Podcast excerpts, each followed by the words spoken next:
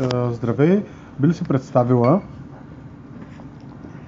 Здравей, казвам се Ваяна Оташева.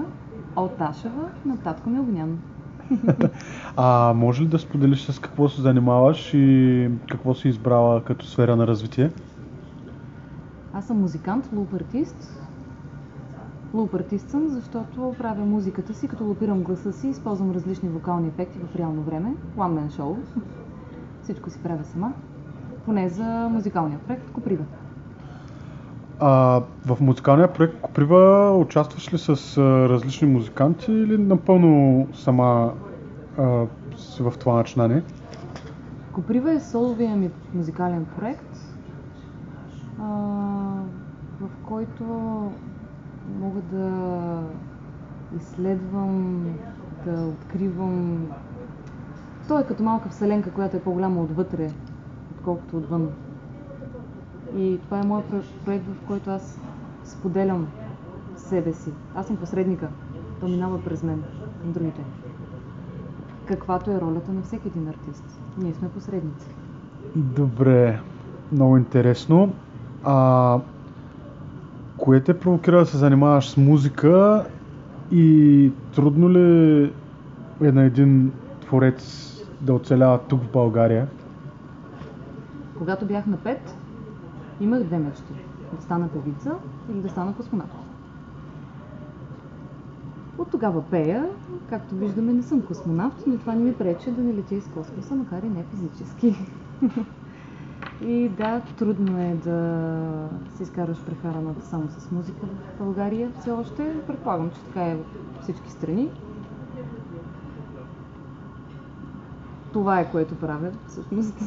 А си да напуснеш България, понеже, както знаем, чужбина има повече възможности към днешна дата и един творец като тебе ще бъде доста по-добре оценен някъде в чужбина, отколкото тук в а, милата ни родина.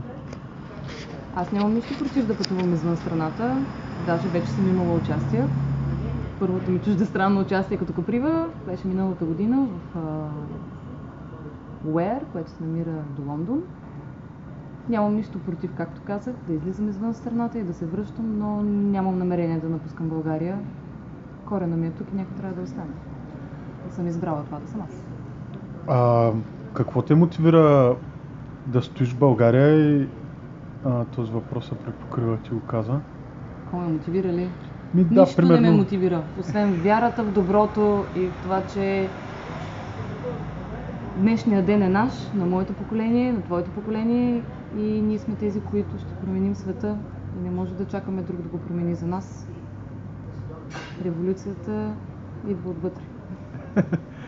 А, каква е, примерно, твоята мечта? Как искаш да видиш България един ден? Каква е твоята мечта за България? Мечтая се един ден да не е разграбена, да има гори, да не ни управляват прасета, които не са избрани от нас, въпреки че не ги искаме, стоят на позициите, на които са. Мечтая се да живея в една честна страна, колкото и да е невъзможно.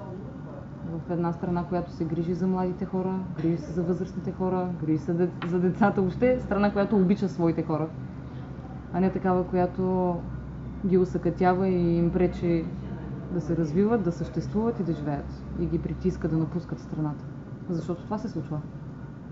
Ние сме принудени да изчезнем.